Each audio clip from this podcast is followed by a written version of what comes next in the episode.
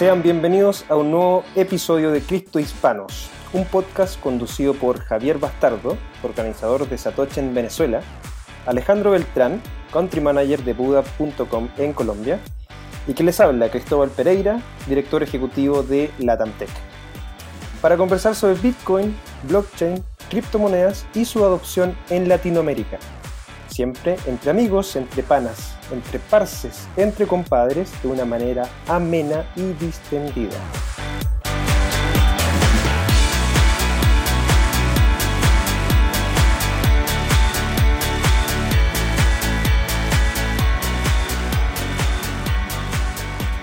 Hola amigos, bienvenidos una vez más a un episodio de Cripto Hispanos. Este es nuestro cuarto episodio y estamos muy contentos de tenerlos aquí. Hemos recibido muy muy buenos comentarios por parte de todos nuestros oyentes y hoy en día le quiero dar un nuevo saludo a nuestros queridos anfitriones, al señor Cristóbal Pereira de Latam Tech y a Javier Bastardo de Satoshi en Venezuela. Un saludo amigos, ¿cómo están?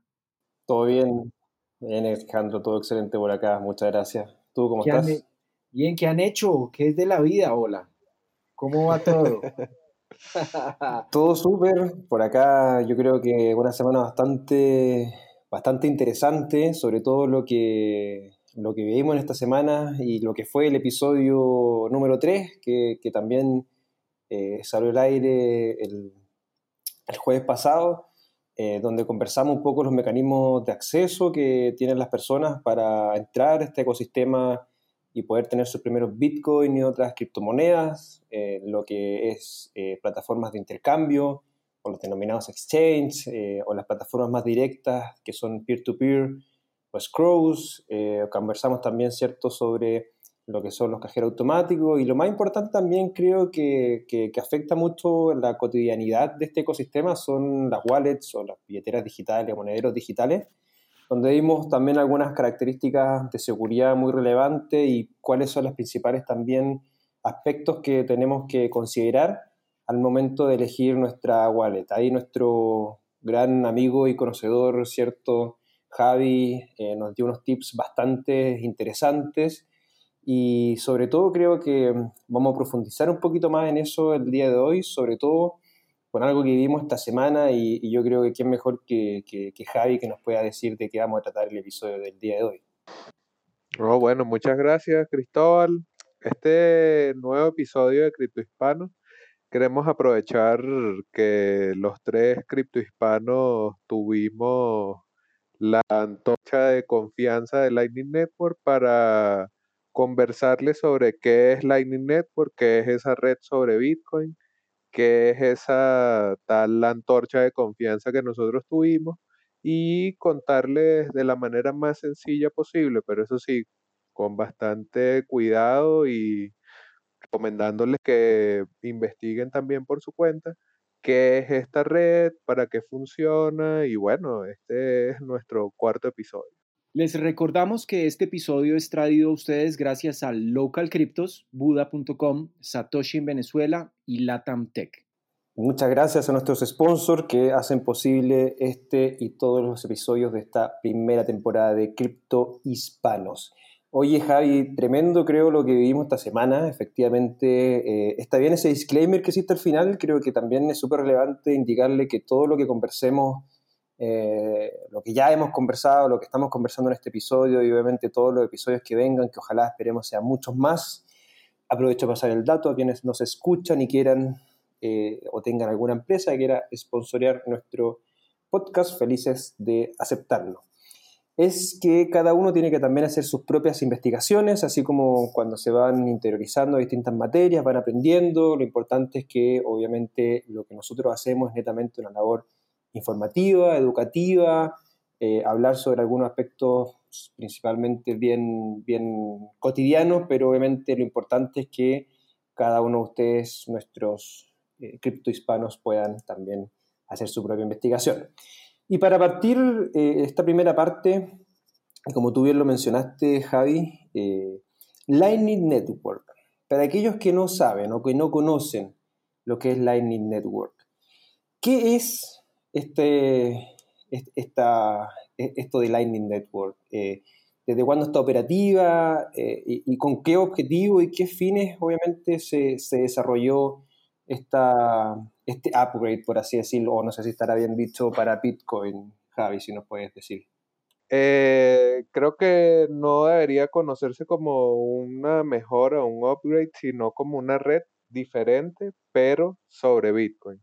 Igual, Lightning Network es una red peer-to-peer también, persona a persona, pero funciona sobre la blockchain de Bitcoin. A diferencia de Bitcoin, que tiene 10 minutos para la creación y confirmación de los bloques en la cadena de bloques, en Lightning Network los envíos, los intercambios de satoshis de Bitcoin se hacen de manera inmediata. Esto es que Lightning Network es una red sobre Bitcoin que tiene nodos y canales. Los nodos son como si fuesen los nodos de Bitcoin en el caso de esta criptomoneda. Ellos tienen el respaldo de todo el registro de toda la blockchain. En Lightning Network, en vez de tener toda la blockchain, tiene un depósito de bitcoins a través del que esa persona que opera el nodo da liquidez a la red, puede abrir canales, puede recibir canales entrantes y los canales, que es la segunda parte importante de la red, son a través de los que circulan los bitcoins. Entonces, suponiendo acá los tres criptohispanos que le estamos acompañando, tuviésemos los tres, cada uno un nodo, pudiésemos abrir un canal entre Alejo y yo y Alejo abrir un canal con Cristóbal y a pesar de que Cristóbal y yo no estamos directamente conectados por las características de la Lightning Network, por cómo funcionan esos nodos y esos canales, yo pudiese fácilmente enviarle satoshis a Cristóbal también. Entonces, como no es una red de tres personas nada más, sino que ya tiene más de creo que 6.000 nodos activos, voy a corroborarlo ahora mismo, pero como no, es, no son tres personas nada más, sino que alcanza a miles de usuarios en todo el mundo, pues el, el alcance que tiene es enorme también. La Lightning Network se inventó en 2016, o sea, la primera vez que se supo como tal de ella fue en 2016. Escribieron un, un libro blanco entre Joseph Pum y Taedius Drilla en 2016. Pero el lanzamiento como tal en la mainnet solo ocurrió en la red principal de Bitcoin, solo ocurrió en 2018. Entonces, si consideramos que se lanzó en marzo de 2018, la Lightning Network va a cumplir dos años ahora en 2020. Actualmente no son 6.000 como había dicho, la corrección, la cifra correcta son 11.000, más de 11.100 nodos a través de los cuales hay más de 35.000 canales abiertos y la red en total tiene una capacidad de enrutar bitcoins de 885 BTC, lo que a los precios del mercado como están actualmente equivale a más de 7.5 millones de dólares. Entonces, aún es una red pequeña, aún no tiene la capacidad de todo, de transferir todos los bitcoins que existen en circulación, pero elimina la, la demora de cara a los comercios que decidieran apoyar, a, adoptar Bitcoin como medio de intercambio. Con Lightning Network se elimina esa demora, se reducen las comisiones porque solamente se gasta pago en comisión para abrir y cerrar esos canales de pago que hablamos que hay en los nodos. Como dijimos que en los nodos hay Bitcoin depositados, tú para depositar los primeros Bitcoin abres esa operación, abres tu canal, a partir de esos Bitcoins se registra esa operación y cuando vas a redimir el saldo del canal, hace otra operación sobre la blockchain y se cierra. Entonces, tiene la misma seguridad de la blockchain, pero todas las transacciones que ocurren entre estos tres nodos, en nuestro caso, o entre los 11.145 nodos que existen en Lightning, todos ocurren sin enviar la información directamente a la blockchain, ayudando a la escalabilidad de la red. Entonces, tiene la ventaja de ser más rápido, de ser más barato en cuanto a comisiones y además ayuda a escalar a la red. Oye, genial eso, está realmente bien eh, simple y entendible, creo yo. O, del punto de vista, al menos, me, de lo que yo conocía, obviamente, me, diste mucho más datos, mucha más información. Eh, no, sí, este o sea, no sé, este man, ¿cómo dice Alejo? Este man la tiene clara. Sí, realmente. Eh, Javi. por eso tenemos nuestro Bitcoiner Javi eh, representando obviamente a todos esos eh, que solamente tienen a Bitcoin en su, en su wallet y, nada más, lo cual obviamente es súper positivo para, para nosotros y esta conversación. Y, Alejo, bueno, tú qué, qué de Lightning, ¿qué, qué, qué sabes tú de, de, este, como dijo Javi, no es, no es no se hablaba de upgrade, sino que una capa totalmente distinta a lo que es eh, Bitcoin. Bueno, eh, parte de la base de, de, quienes desarrollan la tecnología y quienes conocen de la tecnología, Lightning Network es considerado como una tecnología de segunda capa sobre Bitcoin. Esto eh, se crea más que todo por resolver una problemática de escalabilidad de la red, donde una operación dentro de, dentro de la blockchain de Bitcoin puede durar alrededor de, 10, eh, de 10 minutos. Entonces imagínate uno comprando un café y esperando 10 minutos a que pase la transacción. Entonces, parte de esa problemática que resuelve Lightning es cómo podemos hacer transacciones instantáneas complementando la seguridad, la alta seguridad de la red de Bitcoin, pero con la rapidez que debe generar una transacción como medio de pago. Resuelve parte de esa problemática.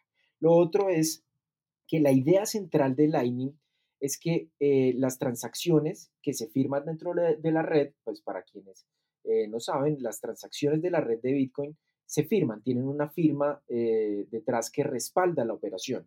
Y la idea central es que una transacción de Bitcoin firmada vale tanto fuera de la red de Bitcoin como por dentro de la red.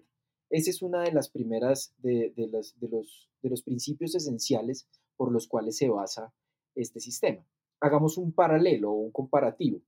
En el caso de los bancos, eh, los bancos tienen alrededor de tres capas. La primera es el Banco Central, es el emisor de dinero eh, que permite imprimir para ofertar al mercado. Está la segunda capa, eh, que son los bancos comerciales o bancos privados, que se encargan de canalizar todas las operaciones de colocación y captación de dinero. Y están arriba de esa capa están los procesadores de pago. Estos aquellos como Visa o Mastercard que permite procesar eh, el dinero para que sirva como medio de pago en la compra y venta de productos o servicios. En este caso, Lightning lo que provee o lo que permite Lightning es superar esa tercera capa para que el procesamiento de pagos de la red de Bitcoin se convierta de una forma mucho más eh, segura y, rápida y no tenga que depender de, terceros, conservando esa, esa, esencia de descentralización de la red de Bitcoin.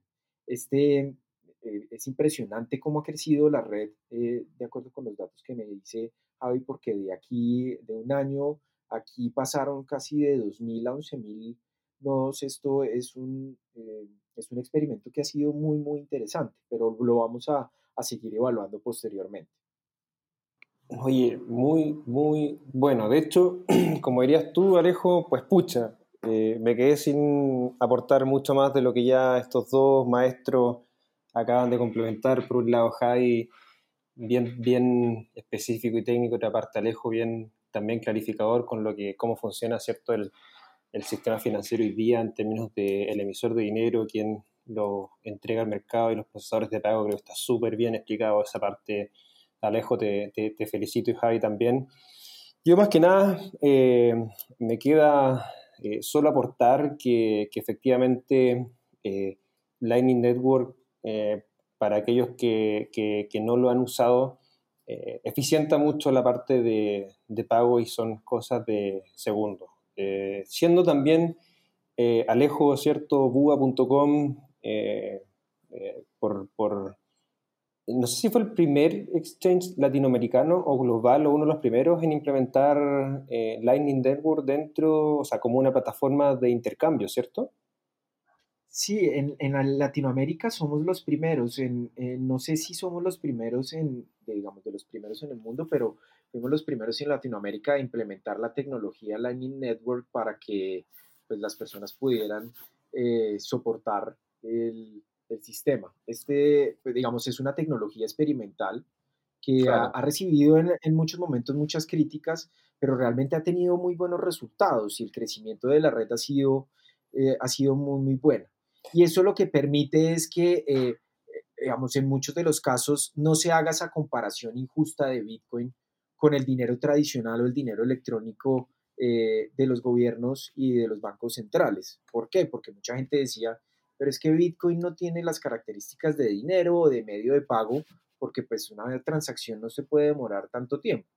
Y es verdad, la comparación es injusta, es como comparar peras con manzanas. Claro. Eh, digamos, Bitcoin es como, como ese, esa primera capa de, de que, que en, en, paralelo lo hace el Banco Central y pues eh, ese, esa alta seguridad pues eh, la proporciona la red directa y pues la rapidez la va a solucionar este tipo de tecnologías como un Lightning Network que ya viene, ya viene implementándose en muchos, en muchos nodos y ya tiene alguna aplicabilidad en el mundo real que vamos a contar esa, pues, ese juego y esa experiencia que la verdad me estresé un montón. Estaba, estaba con una mano, una mano con mi hija y otra mano con el celular tratando de enviar los satoshis. Eso fue algo eh, muy, muy chistoso, la verdad. Fue muy sí. buena la, la, experiencia. Yo también voy a contar ahí la, la experiencia de día. Dime, Javi. Yo quería decir que el, el, primer operador, la primera casa de cambio que añadió soporte a nivel global fue Baul Toro, que es una operadora que también ofrece servicio de custodia de oro y tiene un token que creo que también está respaldado de un oro, una cosa así. Y de los grandes, el, el que más recientemente implementó fue Bitfinex, que también está aceptando como Buda, es más o menos el mismo esquema de Buda, depósito, y la gente ha tenido bastante buena recepción, pues incluso el CTO de Bitfinex generalmente es muy activo en Twitter y siempre está dando como no, noticias, insights sobre cómo va esa adopción y a pesar de que no es lo que más se utiliza, obviamente es como ya dijo Ale, como dijo Cristo, como digo yo también, es una tecnología que está en desarrollo, es una tecnología que está en pruebas, está en beta, no está lista ya, lista, lista, lista, sí, listo para, vamos a meter a todo el mundo a usar Lightning, todavía no, pero la utilización y la recepción que ha tenido ha sido bastante interesante. Efectivamente, yo creo que una de las cosas que, claramente eh, concluimos de esta primera pregunta es que, bueno, Lightning Network, como ya también lo dijiste, tecnología en desarrollo, perfecto, no se espera obviamente que eh, ya con esto se diga que se solucionó un problema de Bitcoin que era eh, la velocidad de las transacciones, no, se está desarrollando. Y lo segundo es que efectivamente se hizo con un objetivo específico que era poder hacer este canal de pago para microtransacciones, cosa que se pueda pagar un café eh, sin problema y que tenga el mismo nivel de velocidad que tiene un procesador como, como Visa o Mastercard, etc. Eh, y esos son principalmente los principales aspectos importantes de esta, de esta red Lightning Network. Pero una cosa importante también fue lo que dijo Alejo, eh, que, que, tiene igual varios, no sé si llamarlos detractores, pero sí críticas, ¿cierto? Tiene, ha tenido bastantes críticas a la red de Lightning Network. Y, eh, y con respecto a estas críticas, yo sé muy bien también, Javi, que tú has hecho igual algunos, bueno, tu labor obviamente como como reportero y, y, mucho lo que haces de, de, escribir distintos tipos de artículos de opinión, eh, ¿es realmente, eh, eh, existían como expectativas iniciales como para comparar y decir, ok, sí, al cabo de dos años queríamos llegar a, no sé, 20.000 nodos y estamos en 11.000, entonces efectivamente no hemos cumplido con las expectativas, sí, las críticas son válidas o, o, o, no existe, no, no, existió eso, partió como, como, este, como netamente este experimento y, y, las, las, principales dificultades que tú has encontrado principalmente en términos de, de, de esta misma tecnología en desarrollo. ¿Qué, ¿Qué nos cuentas? Yo, yo aquí voy a parecer que no soy bitcoiner. La gente dirá, ay, qué bolas, este no es el que decía que era. No, esto puede quedar pero para la historia. Claro, pero es que es, es necesario ver desde la perspectiva más crítica posible el desarrollo de Lightning porque si uno lo asume como la última panacea, pues probablemente no lo sea.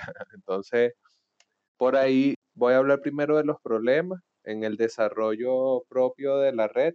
El principal problema es la liquidez de los canales, o sea, pagos que quizás ahora no pasa tanto, porque ahora hay algo que se llama eh, Atomic Multipath, que combina canales de pagos, básicamente combina la liquidez de muchos canales de pagos para hacer pagos más grandes, pero la, liquidez en la red, en los nodos, todavía es un problema. Que haya suficiente capacidad de pago para hacer los pagos que la gente necesita.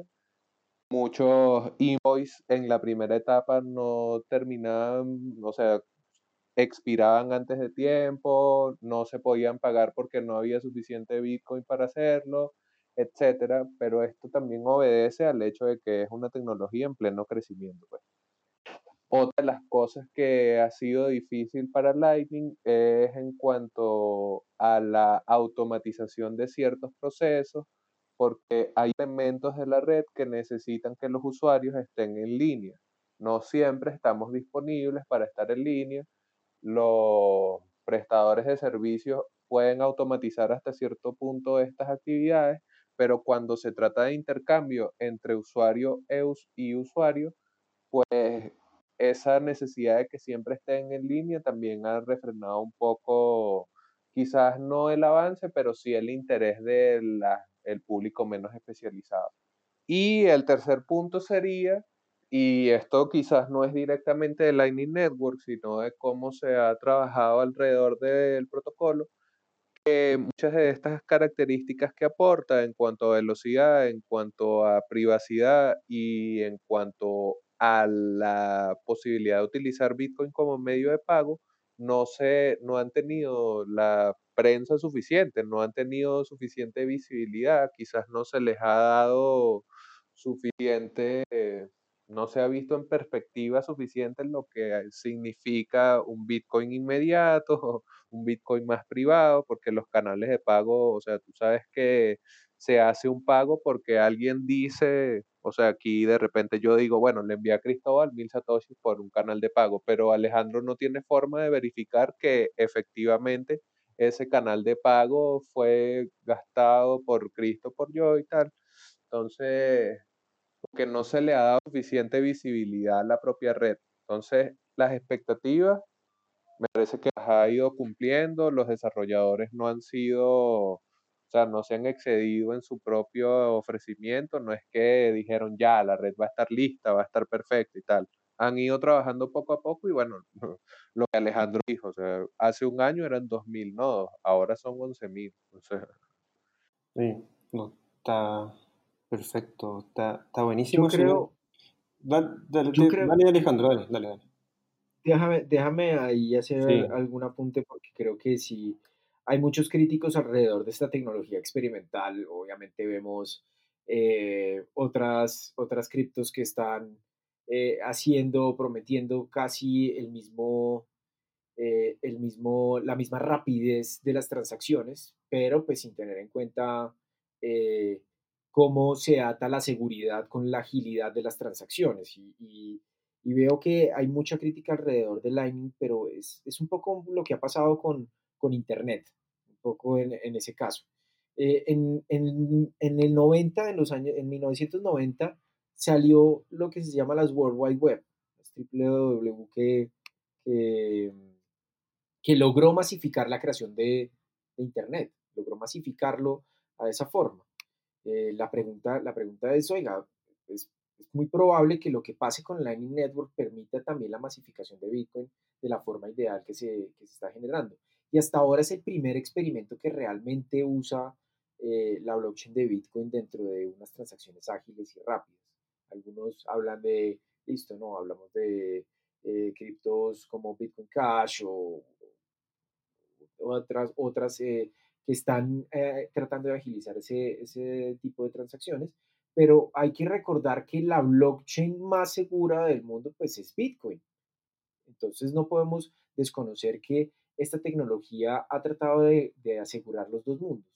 Una alta seguridad en la red, una red inmutable y pues eh, una tecnología de segunda capa que permite eh, darle a Bitcoin su estatus como medio de pago también que se pueda masificar. Entonces hasta ahora lleva, lleva ya casi dos años y pues el crecimiento ha sido muy, muy importante. A medida que sigue creciendo, esto va, esto va a generar mucho más, eh, más adopción en este caso.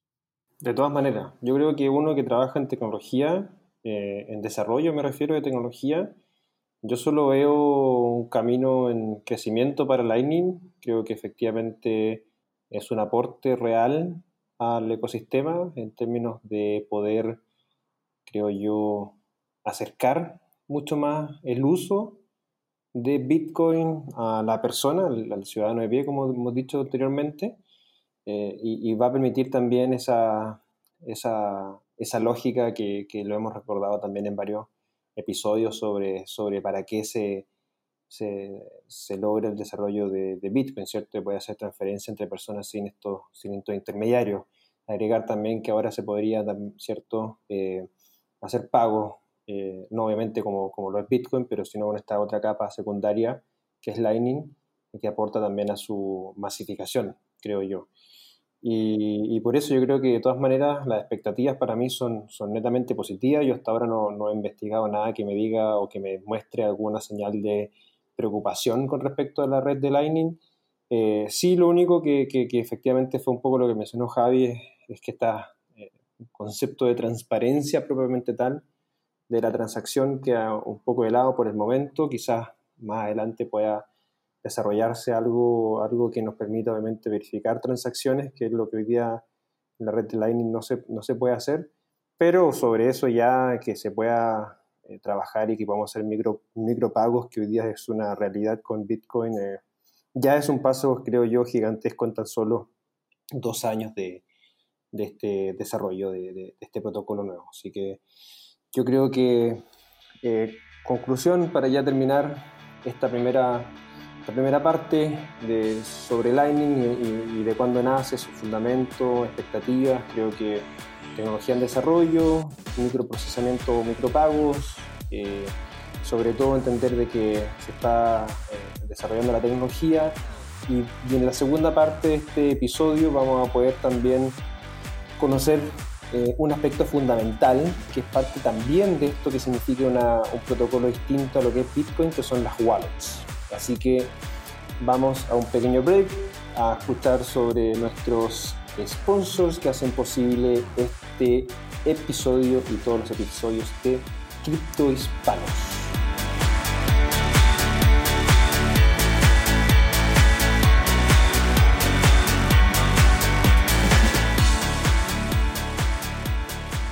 ¿Quieres cambiar criptomonedas fácilmente en Latinoamérica sin ceder tus claves privadas? Privacidad o libertad. Regístrate en Local Cryptos, el mercado de criptomonedas peer-to-peer sin custodia número 1. Tenemos una promoción especial para comprar o vender sin comisiones en tu primera transacción. Debes registrarte en www.localcryptos.com slash criptohispanos y empezar a intercambiar.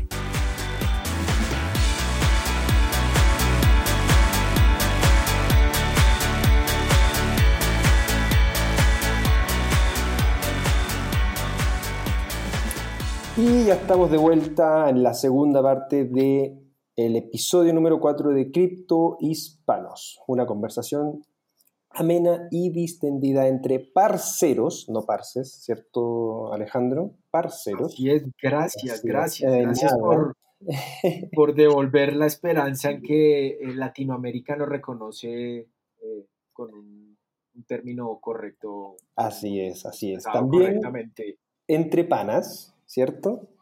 Y también entre compadres, como se diría por acá. Oye, eh, cerramos la, la, primera parte con un tema súper específico que son las wallets. Eh, yo creo que en lo que vivimos esta semana, que, que, lo vamos a terminar hablando en, en, esta, en esta segunda parte del episodio, nos dimos cuenta, o por lo menos yo personalmente, de que no es lo mismo tener una wallet de, Bitcoin que, tener una wallet que acepte también Lightning, porque son, como lo dijo Javi también, son dos protocolos distintos y por ende, como lo conocimos y lo, y lo hablamos en el episodio también pasado, ¿cierto? Sobre, sobre las wallets, cada, cada protocolo en sí tiene su, tiene su propia wallet y hay, em, y hay empresas que desarrollan wallets que son multi-blockchain o multi-cryptocurrencies que obviamente te permiten operar en una sola wallet muchas, muchas criptomonedas. Eh, pero también es, obviamente eso es, importante y relevante porque también se, hay que considerar que si yo quiero tomar o, participar, o ser parte de, de, de, Lightning o hacer uso de este protocolo, tengo que saber qué tipo de wallet tengo que, tengo que utilizar. Y ahí volvemos a nuestro gran y queridísimo Javi, experto en, eh, bueno, no sé si llamar experto, es el de, de evitar la palabra experto, pero digámoslo, especialista en Bitcoin y, wallets. Javi, ¿qué son las principales consideraciones también desde el punto de vista de las wallets de Lightning? ¿O cuáles, cuáles son los que tú nos puedes indicar son, es lo más relevante? Yo soy un usuario, no un experto, no un especialista. Me gusta usarlo y para usar esto uno tiene que estudiar bastante, así que espero que Está bien, pero con ese estudio creo que uno se vuelve especialista. Pero sin regaños, sin regaños, por favor, sin regaños. Hay que ser humilde, está bien. Pero cuando uno investiga y analiza, se vuelve un especialista en la materia y está bien. Yo concuerdo en que no te llamemos, y no, ninguno de nosotros nos llamamos experto. Nos dejamos con Javi, nuestro investigador de Bitcoin y wallets. ok. Bueno, no, ahí fastidiando a Cristóbal, pero Igual, las wallets de Lightning, importante como las de Bitcoin, siempre preferir opciones de no custodia, o sea, opciones en donde somos nosotros los que estamos responsabilizados de nuestros Bitcoins. Las opciones de custodia, por lo menos en Lightning Network, hemos hablado de que es una red de nodos y canales que necesita tener una liquidez en esos canales para poder hacer los pagos.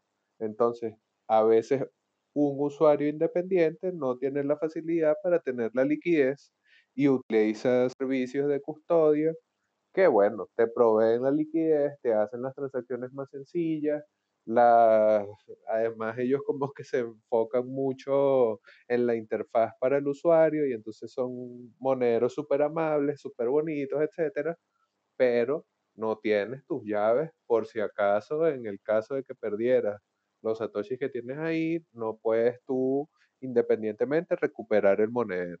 Entonces, en Lightning hay muchas opciones de custodia, por ejemplo, Wallet of Satoshi, que es un monedero que es muy amable, es súper sencillo en cuanto a diseño y permite utilizar Bitcoin y Lightning a la vez, pero es de custodia. Y de no custodia tenemos Phoenix, escribe Phoenix en inglés, Phoenix, P-H-O-N-E-I-X.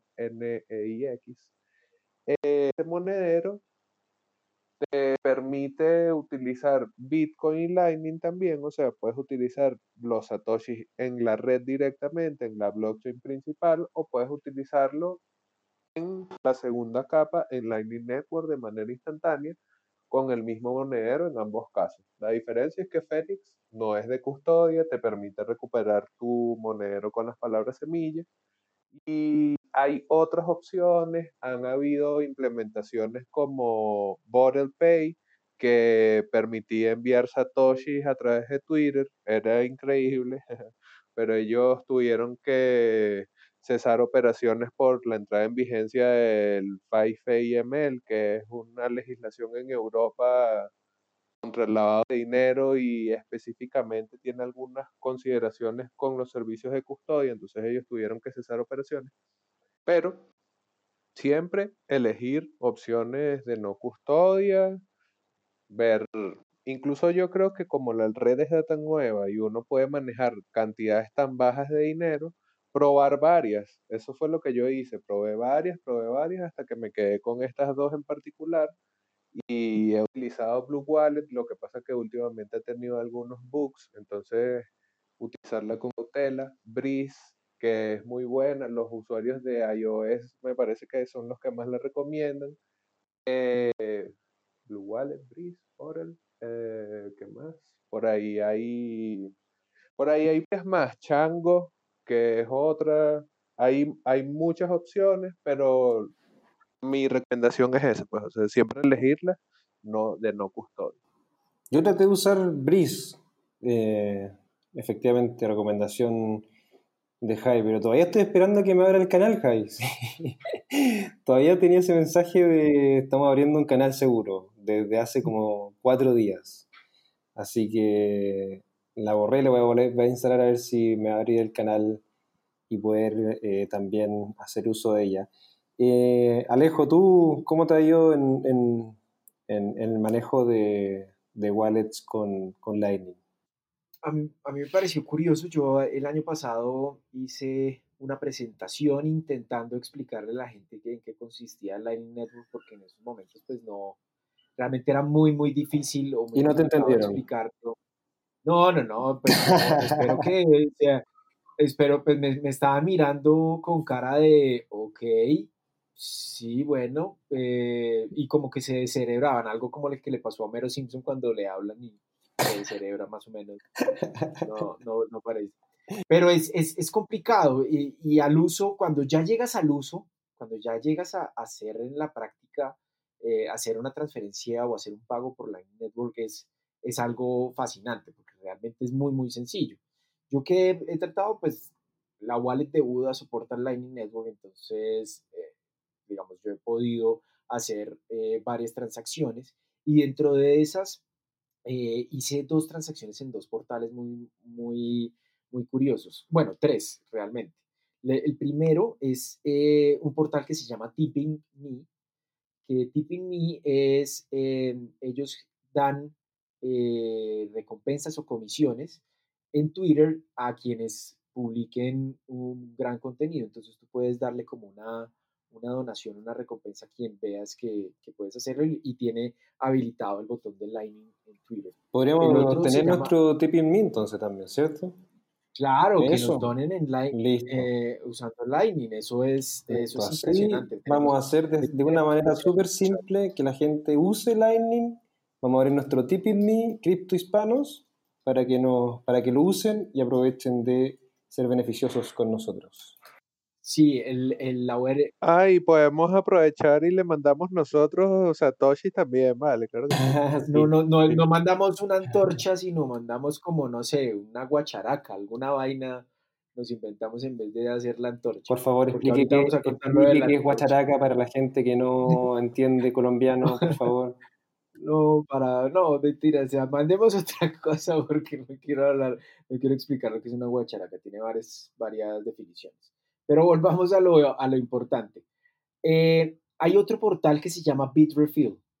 Bitrefill, eh, tú puedes inclusive recargar eh, tu teléfono usando Lightning Network. Entonces, en la página puedes poner un teléfono de Chile, un teléfono, pues pones el país y pones los operadores que están operando ahí y entre, ingresas tu teléfono y, y, puedes cargarlo con Lightning Network. Eso es una, a mí me pareció fascinante porque utilicé la wallet y realmente Oye, bueno, se cargó el teléfono. ¿En Chile, o usar en Chile también?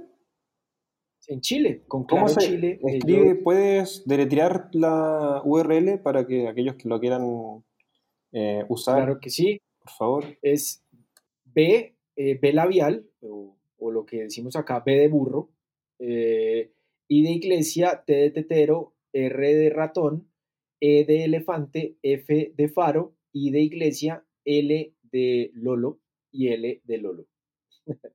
Doble L. Bitrefill se llama.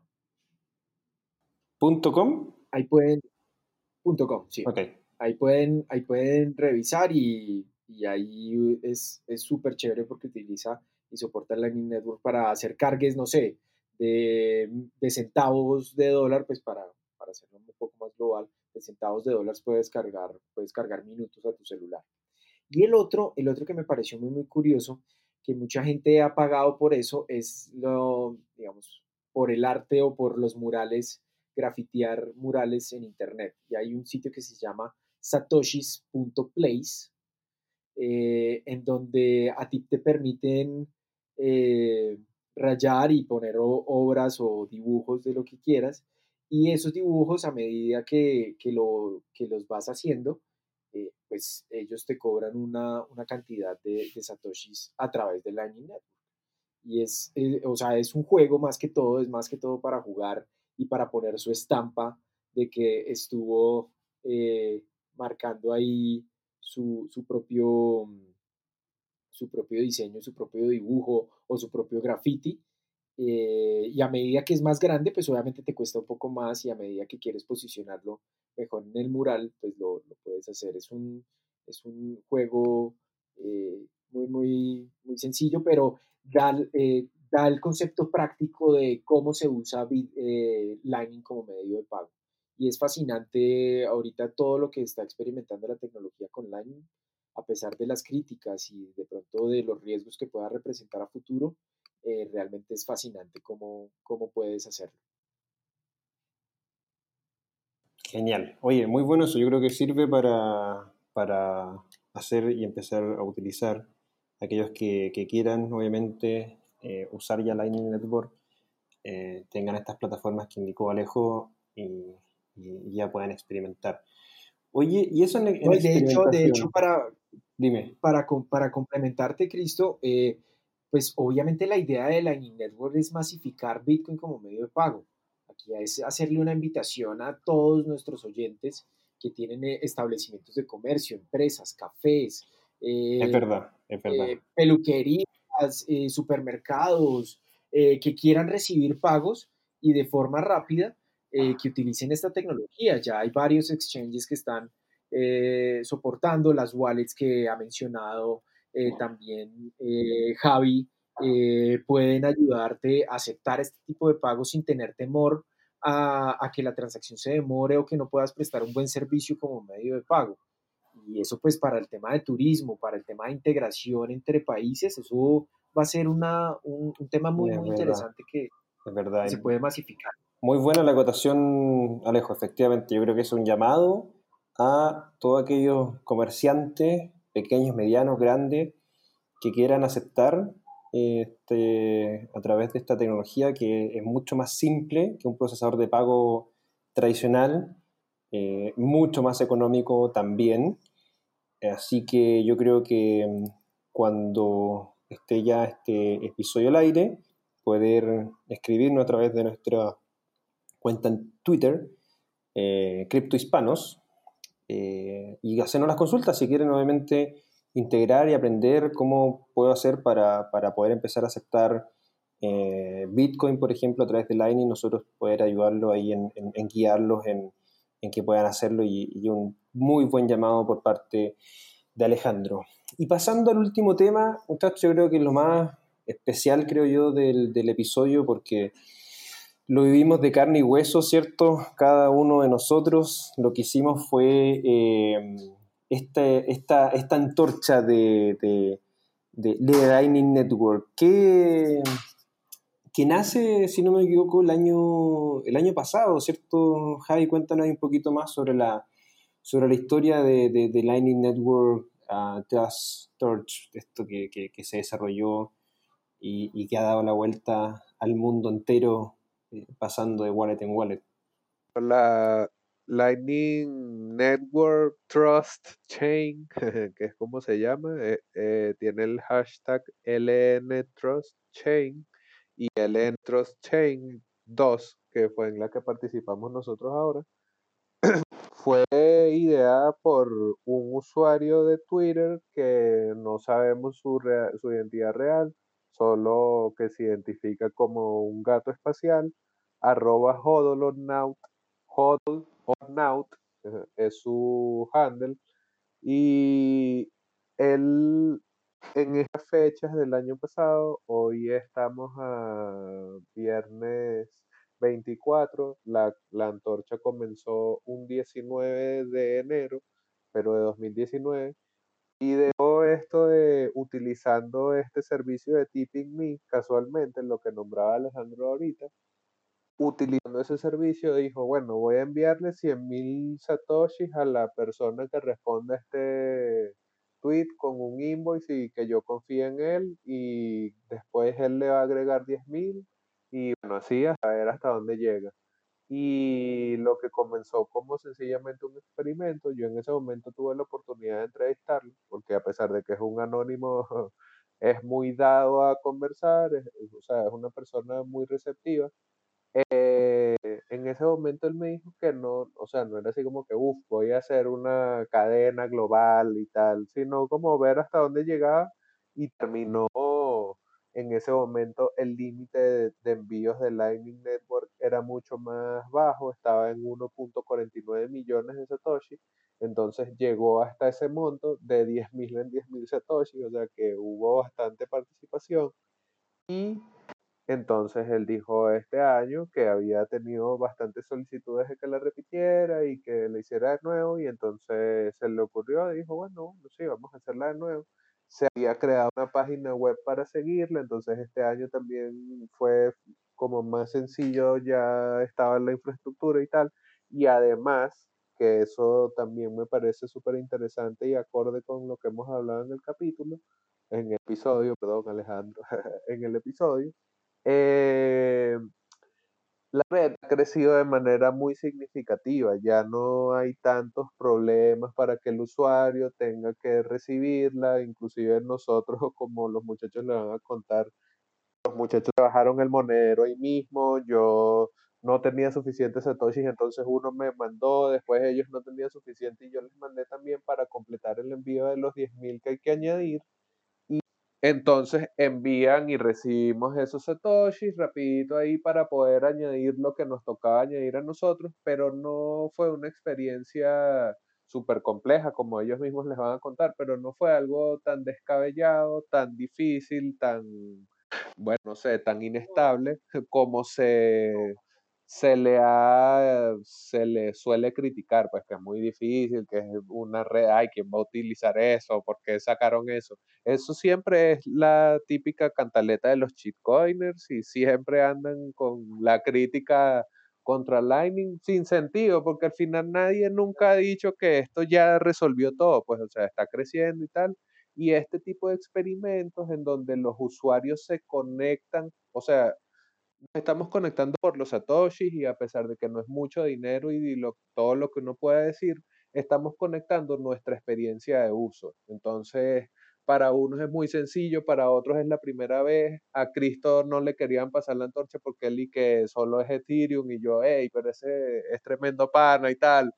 Entonces... Y por la cara, y por la cara, por la cara que tienen en la foto de, de, Twitter, yo creo que no me da confianza no me da confianza.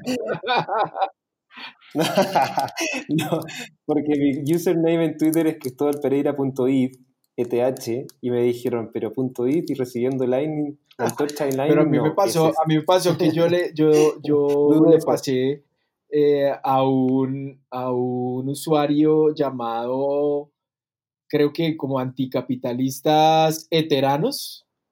Era así, era, era algo así, era de México de México, a quien le enviamos un saludo, eh, a mi migrante capitalista, punto eteranos. Eh, eh, pero fue muy divertido, la verdad. O sea, obviamente dentro de mi estrés, porque en una mano tenía una, a una niña y en otra mano tenía un celular. Yo estaba igual, más o menos, porque estaba con mi hija en, durmiendo en la pieza y ya era la hora que se tenía que despertar, entonces estaba justo con, con, con Javi, que, que, Javi que fue quien me mandó a mí la, la antorcha, eh, y después yo se la mandé a Alejandro, estaba justo en ese minuto también esperando recibirla, estábamos eh, conversando los tres de que nos faltaban los sats para poder eh, hacer el envío después, que tenía que mandarlo de otra wallet a, Yo usé, bueno, Alejandro creo que también usaste Wallet of Satoshi, y, y, nos funcionó súper bien, eh, eh, pero el nerviosismo de recibir en ese minuto eran, si no me equivoco, 940 mil, 50 mil eh, sats, que equivalen un poquito menos de, de, 100 dólares, que ya venía una cadena de, de, tres días, creo yo, que había pasado por más de 30 países y, sola, y, faltaba en Latinoamérica, Chile, Colombia, bueno, Argentina, Perú, Ecuador, que son algunos países que faltaban también, pero pero el nerviosismo de recibir obviamente una, una, una antorcha, una cadena que, que, igual es pública, porque obviamente en, Twitter todos se van eh, tagueando, diciéndole pasé la antorcha a tal persona, la, eh, la, tal persona dice sí, la recibí, se la mando a la otra y así se va creando esta, esta cadena y que efectivamente te, te, juega ese, ese nerviosismo, pero que al mismo tiempo también te, al, terminar, por lo menos yo de manera muy personal, me, me, dejó mucho más convencido de que, de que esto es una tecnología, o más que hablar de tecnología, es un sistema financiero totalmente alternativo al sistema financiero tradicional. Creo que tiene mucho desarrollo y mucho potencial todavía y, que en cuatro días se, hagan todas estas cantidad de transacciones entre personas globalmente creo que, creo que es tremendo y creo que ahí es donde eh, existen oportunidades de, de seguir masificando, adoptando y sobre todo también eh, dando a conocer de esto a otras personas y esos son también nuestros, nuestros oyentes de Cripto Hispanos que, que lo invitamos de nuevo, ¿cierto?, a que, a, que, a que lo usen, a que se atrevan, a que obviamente el nerviosismo en las primeras transacciones no es no es menor y sobre todo cuando uno está recibiendo 100 dólares de, de todo el mundo eh, y después cuando se la, se la pasé a Alejandro, que, que, que, tengo que hacer, que, que, tengo que recibir de él, que tiene que mandarme y que después publicamos en Twitter, fue, fue bien entretenido ese, ese proceso, ¿no, Alejandro? No, pues yo llegué a la reflexión que tengo que estar mucho más pendiente de las redes para que me digan rápidamente porque cuando veo, veo 60 mensajes como, dale, dale, que te vamos a mandar la antorcha y yo, fue madre, ¿qué? Entonces, ¿qué hago? Entonces descargué, mandé, me recibí, yo recibí en esos momentos 980 mil satoshis, creo, eh, no estoy muy claro de la cifra, pero yo dije, uy, qué atractivo, sí, esto, me serviría, esto, me serviría, para comprarme eh, algo, sería muy, muy chévere. Eh, me ilusioné, me ilusioné y luego me rompieron el corazón y lo cedí, a, nuestro, a nuestro querido país hermano México. ¡Viva México, sí, cabrones! Así es. Oye, yo creo que fue una muy buena experiencia haber pasado por eso. Creo que, que como te digo, yo creo que eh, es parte de lo que hay que hacer. Y, y, nada, yo creo que más que nada, como para terminar y ya terminando este episodio de hoy, eh, solamente indicar que, que, las wallets están disponibles, que es cosa de entrar, de usar, de buscar dónde puedo, puedo, puedo hacer mis pruebas. Eh, se la digo a un amigo, a un familiar, a mi hermano, a mi hermana, oye, bájate la wallet, nos hacemos eh, transferencias por Lightning y, y, y, van a ver lo sencillo que es. Y ya después de a poco se va a ir masificando y van a poder hacer compras con, su, con sus Bitcoin a través de Lightning sin problemas y va a ser después una cotidianidad, así yo lo veo, yo creo que va a ser en la calle, ir caminando, negocios, comercios que acepten Bitcoin sin problema, de una manera mucho más masiva de lo que tenemos el día de hoy. No sé tú, Javi, que, cómo lo ves también para ir concluyendo sobre lo que vivimos y, y también de lo que es Lightning. A mí me pareció súper interesante porque fue muy rápido el recorrido que tuvo por muchos países que la vez anterior se demoró muchos más días, esta vez se la robaron dos veces, o sea, como que llamó mucho más la atención. Entonces, me pareció muy interesante ver cómo eso, a pesar de que no es el mejor indicador ni tal, pero a nivel de social media, en las redes sociales, se ve como un fenómeno interesante para medir qué tanto éxito y qué tanto interés genera la red, pues, al menos entre los bitcoiners se ve que hay un interés genuino en Lightning, en ver cómo funciona, en sumarse a las cosas en donde haya posibilidad de conectar con otros usuarios y tal, pero de resto me parece que el año que viene ojalá haya una forma de, no sé, bloquear a los que se la roben. No, ahí también es un medidor de avaricia y de ratas en la red. Eso sí. O sea, ahí sí. lo que mides es un poco la honestidad de la red también y ver que la mayoría de transacciones que se, que se rotaron por todo el mundo, eh, pues fueron transacciones honestas. La gente dispuso de su tiempo ni siquiera para un simple juego, porque ese juego, eh, tengo entendido, eh, fue para unas donaciones que se hicieron en Australia también. No sé si estoy muy, muy claro, pero, pero tenía... La, la, primera antorcha el año pasado terminó con un aporte, a, si no me equivoco, a Bitcoin Venezuela, si no, Javi. Sí, sí, sí, exacto. La primera, pero esta creo que tenían esa idea que decía Alejandro para esto. Sí, en que lamentablemente se la robaron por segunda vez, ya como Zuko, un, conocido eh, eh, en, personaje, ¿cierto?, del, del, ecosistema, se lo mandó a una, a una persona de Twitter y esa persona de Twitter se lo robó. Así de simple, lo usó para él.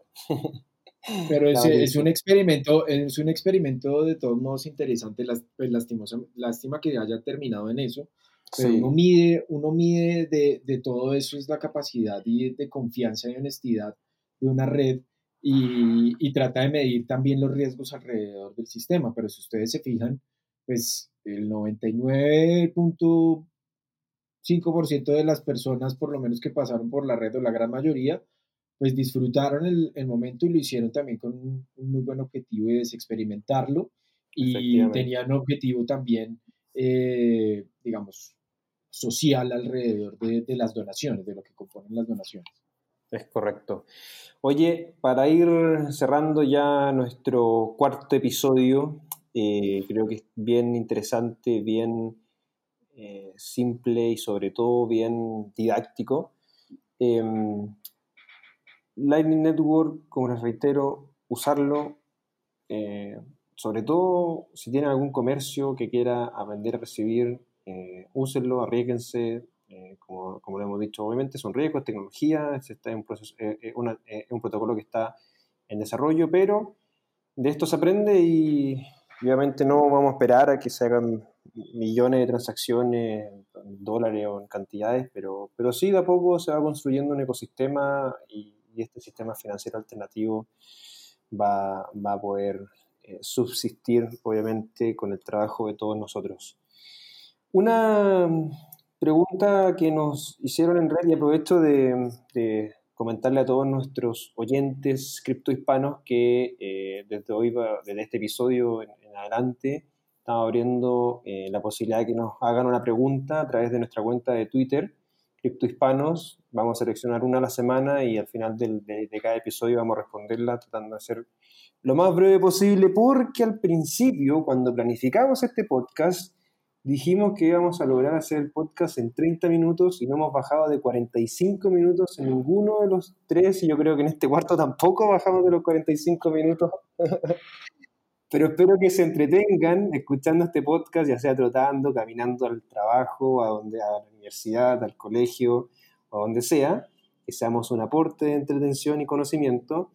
Pero para volver al punto, nos hace una pregunta de la cual nos talló nuestro sponsor Local Cryptos, que es de eh, Heber, que es el username H3B3R como de Heber, Bastidas nos dice qué precio tendría Bitcoin si el ecosistema cripto no existe, si en el ecosistema cripto, perdón, no existen las altcoins o las cheatcoins. Cheatcoins, como diría nuestro amigo Javi, ¿cierto? ¿Qué, ¿Qué, precio tendría Bitcoin si no existiera nada más que Bitcoin? ¿Cree que sería más alto, más bajo? ¿Cuál es su percepción? Muy simple, muchachos. ¿Quién quiere partir? Bueno, yo quiero decir que puede ser que se esté reactivando la antorcha porque veo que ya como Suco está tuiteando justo ahora, no, vamos a dejar eso ahí y, nos responderán ustedes en los tweets que sucedió al final. Eh, bueno, creo que si no existieran shitcoins, el precio de Bitcoin fuese más alto porque el mercado hubiese respondido directamente al proceso de monetización de este tipo de dinero y otros medios de inyectar liquidez hubiesen surgido, como el mercado de derivados, pero con más agresividad, es decir, no solo futuros, no solo leverage, no solo ese tipo de cosas, sino otro tipo de instrumentos, quizás hasta ya hubiésemos tenido un ETF, que es como una de las grandes cosas que se ha esperado siempre para disparar el precio. O sea, yo no soy de preocuparme mucho por el precio como tal, porque como dije, yo soy un usuario y en este país y tal, y todas esas cosas que ya conocemos. Pero en Coro creo que sería más alto el precio. De Perfecto. Alejo. Uy, yo lo veo como tan difícil porque así como, así como, digamos, el volumen o la capitalización de mercado pudo favorecerlo al alza, también pudo desfavorecerlo a la baja. Es muy, muy incierto saber si el precio eh, o la dominancia, pues ahorita la, la dominancia de Bitcoin, el porcentaje es casi del 70% de toda la red de, de criptomonedas que, que, están registradas en, pues actualmente. Entonces uno diría, eh, sí, tal vez el, el, precio, el precio y la capitalización podrían generar eh, precios o tendencias alcistas en su precio, pero con una, con una, con una gran observación. Y es que eh, si tú te fijas en 2017, 2017 cuando aparecieron los futuros de Bitcoin en la bolsa de Chicago, eh, después de su lanzamiento, Bitcoin comenzó a caer de una forma precipitada. Entonces, eh, el hecho de que Bitcoin sea aceptado como instrumento financiero tradicional en los mercados de valores tradicionales, pues también genera una especulación muy, muy fuerte. Entonces, determinar que el precio al alza, si hubiese una sola, una sola alternativa, fuese la mejor, tal vez yo no lo, no lo veo muy, muy claro. Lo que sí veo, lo que sí veo muy interesante, eh, como habla Javi de las shitcoins, es que eh, la gente comenzó a darse cuenta que se puede crear dinero. Y alrededor de la creación de dinero es, eh, digamos, mitigar un poco los riesgos alrededor de la concentración de, del dinero tradicional. Entonces ya la gente puede crear su propio dinero. Los, y, no solo dinero a nivel de criptomonedas, sino dinero a través de todo lo que tenga que ver con, con, economía digital. Los likes terminan siendo una forma de dinero, los puntos de lealtad, las, millas o los kilómetros para, para, las aerolíneas. Entonces, al crear dinero, la gente ya sabe que se, se un poco se reprime ese poder de, y control por parte de, los, de las entidades centrales y pues ya lo difícil de esa creación de, de una shitcoin o, cualquier cripto es la credibilidad y la, la promesa que hay detrás en eso. O sea, la reputación y la confianza es lo que ha hecho a Bitcoin grande realmente y la descentralización, que la mística de que no haya alguien dominando el, el protocolo o la red, pues es algo que es, eh, es bastante, suena bastante místico, pero pues genera ese, esa sensación de seguridad que de pronto no tienen las otras. Entonces yo,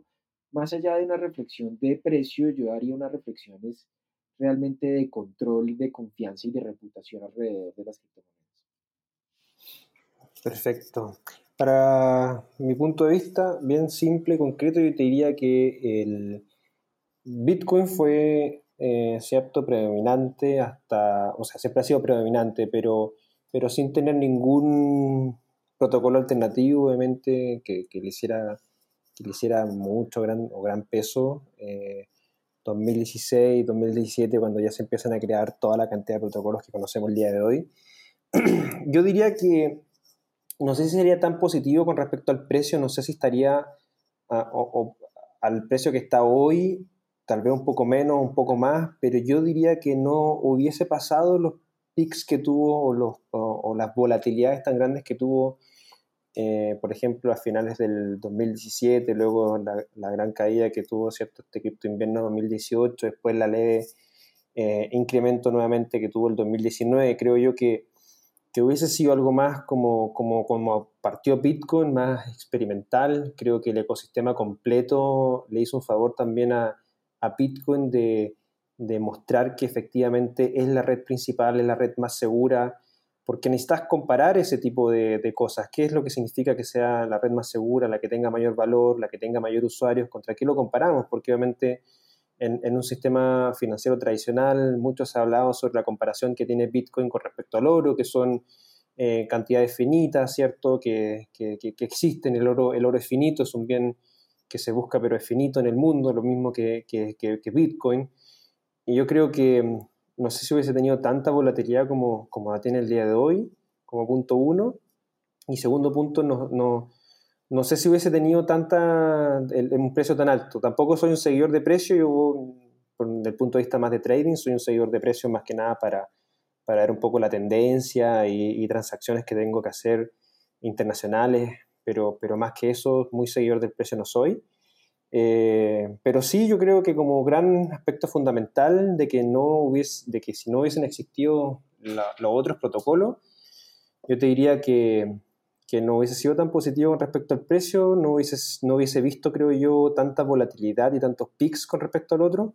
Por ende, creo que, que también los otros protocolos, el desarrollo de, de, de, las otras, de las altcoins y las shitcoins, benefició a Bitcoin con respecto a eso. Creo que, que le aportó para demostrar de que era la red más segura y sobre todo la que en términos de precio y capitalización es la más alta.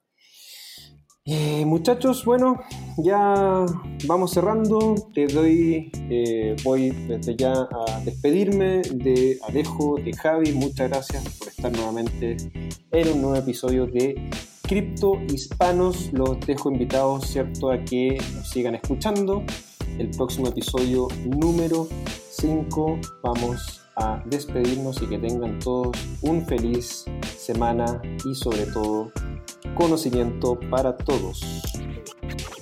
Bueno, chao amigos, un abrazo, nos hablamos más tarde porque esto continúa. Un abrazo Cristo, un abrazo Javi, espero que todos anden muy bien. Saludos a todos los criptohispanos. No se pierdan nuestro quinto episodio y sigan nos despedimos de nuestros sponsors que hacen posible este y todos los episodios de Cripto Hispanos. Hasta la próxima, amigos. Les recordamos que este episodio fue traído a ustedes gracias a Local Cryptos, Buda.com, Satoshi en Venezuela y Latam Tech.